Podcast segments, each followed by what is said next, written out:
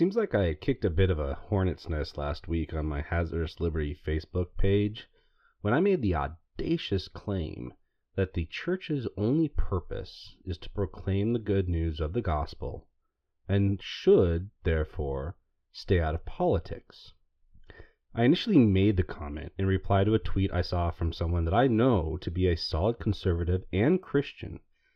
And while I don't think he intended anything misleading in what he wrote, in fact, I know he didn't, he did articulate a sentiment that I see growing on the conservative side. Namely, that the only way we are going to save this nation is if we get the church to become active or more active in the politics around us. Now, I happen to disagree with that idea, and I think it's more than just a matter of semantics. So let's jump into this passionate discussion as we have another hazardous conversation. Trigger warning disclaimer. Hazardous Conversations pushes rhetorical boundaries for acceptable political discourse. Listening to this program could have the uncomfortable side effect of provoking deep intellectual inquiry into foundational principles of liberty. Listener discretion is advised. Okay, so let's get the semantics out of the way right away. The word church, as I use it and as it is used in Scripture, refers to the universal body of all believers in Christ Jesus. It is timeless and not limited to a building or a particular set of doctrines, and it has and always has had a single purpose to preach and teach the good news of salvation through faith in the death and resurrection of Jesus Christ, the only Son of God. Now, while the church is wholly comprised of the body of believers, not all activity by the body of believers constitutes the work of the church. That work, the purpose of the church, is uniquely singular and limited, even if the ways that it goes about that work are varied. That doesn't mean that we are not called to be reflections and extensions of Christ in all that we do merely that not every single activity that we go about in our daily lives, individually or corporately, is actually fulfilling the purpose of the church. And I think that Scripture makes this point pretty clear in Acts chapter 6. But what it also makes clear is that God's people are to go out into the world to do good works, not to earn salvation, but in response to the salvation won for us by Christ. And this is where I think many Christians are getting things somewhat backwards when they say that they want the church to become more active, involved, engaged, whatever, with politics. See, I think that when people say this, they are colloquially interchanging the idea of the activity of God's people with the activity of the church. So when they say that they want the church to be more involved with politics, they are really meaning that they want more of God's people involved with politics. And I wholeheartedly agree with that sentiment. Unfortunately, this distinction does not fit every person making this call for more involvement by the church. It seems that there are some who are really calling for the church itself to become political. They seem to want politics preached from the pulpit, and for the church to take stances on matter of secular policy. They would have the church hold campaign events and publish a voter's guide for its congregants. Now, the inherent problem with doing these things is that you begin, whether you perceive it or not, to place the cart before the horse. Instead of allowing faith to inform politics, you begin to be motivated by a desire to justify politics with faith you also begin to use Scripture itself for something other than its true purpose, finding and using passages in contexts which they have never been used before in order to bolster whatever position you are seeking to bolster. Don't get me wrong. I don't think that most of the people who go down this road do so with any intent to err. In fact, I believe that they are motivated by a genuine desire to do good and even to do godly work. But in this too, Scripture tells us that even the best actions, when done in the wrong ways or for the wrong reasons, are considered to be worthless and possibly even sinful. And this is one aspect that I want to help guard my fellow Christians against if I can. But most importantly, I want to help preserve the church and keep it from becoming corrupted as much as I can. And regardless of whatever good intentions there might be in wanting to see the church become more involved in politics, the further one tries to take the church from its scriptural purpose, the more error is actually introduced. And instead of having the net positive effect on the political world that one hopes for in doing this, in reality, you end up having a net negative effect in both the political world and the church. Now, the negative in the church should be obvious. One, if you're talking politics in the pulpit, you're taking devotion away from the Lord and the preaching of His word and gospel. Two, you're wounding God's message, even though that's not your intent, if your preaching fixes people's mind on anything other than Christ. The negative in the political realm is such that many people regard the confusion of church and politics to mean that Christians want to install a theocracy in the United States.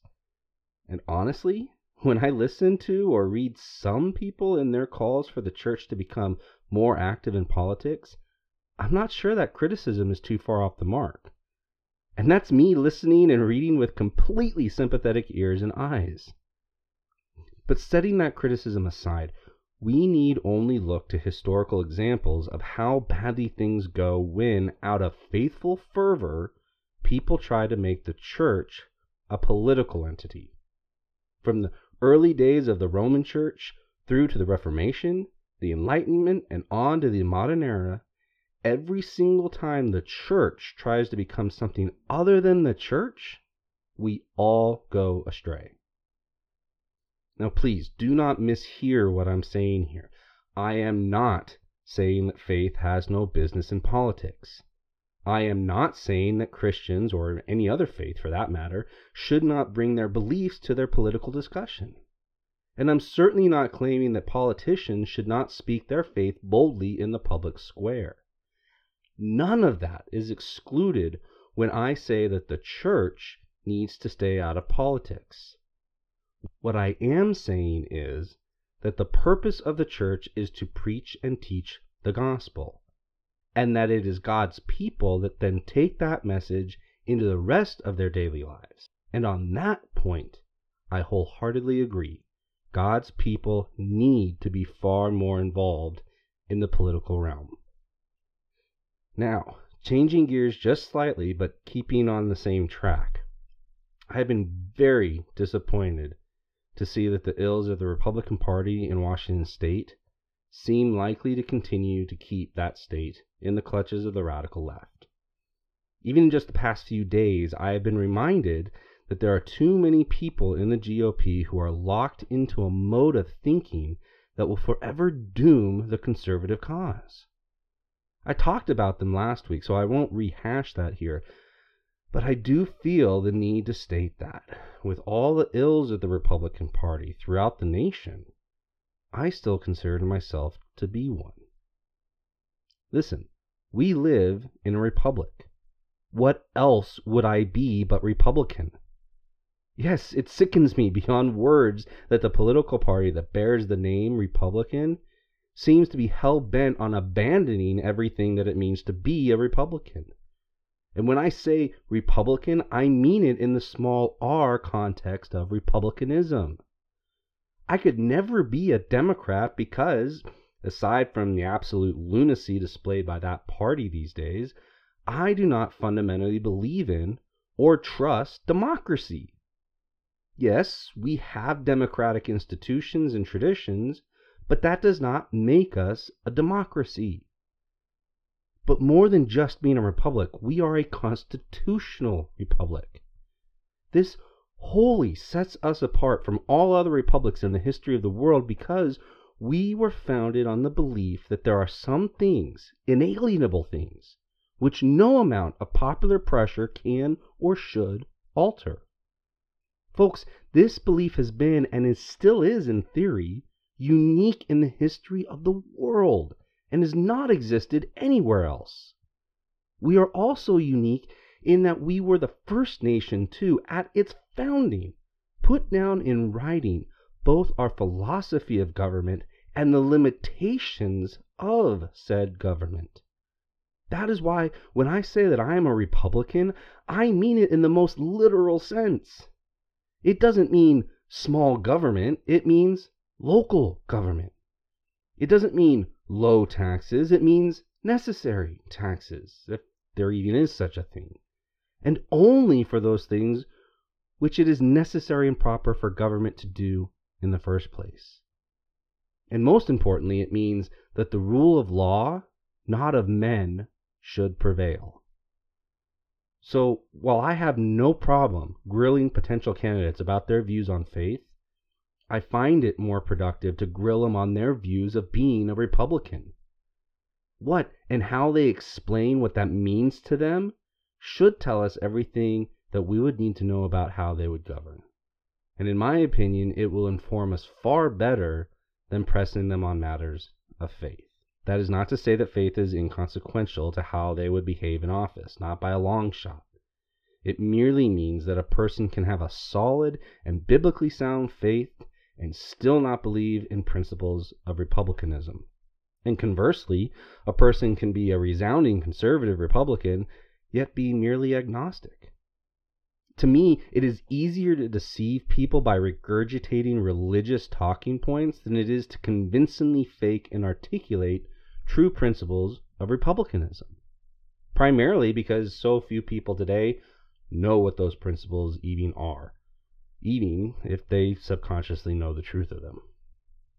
So, how do these two things tie together? Well, as I see it, people that are calling for the church to become more active in politics actually mean that they want a return to little r republicanism.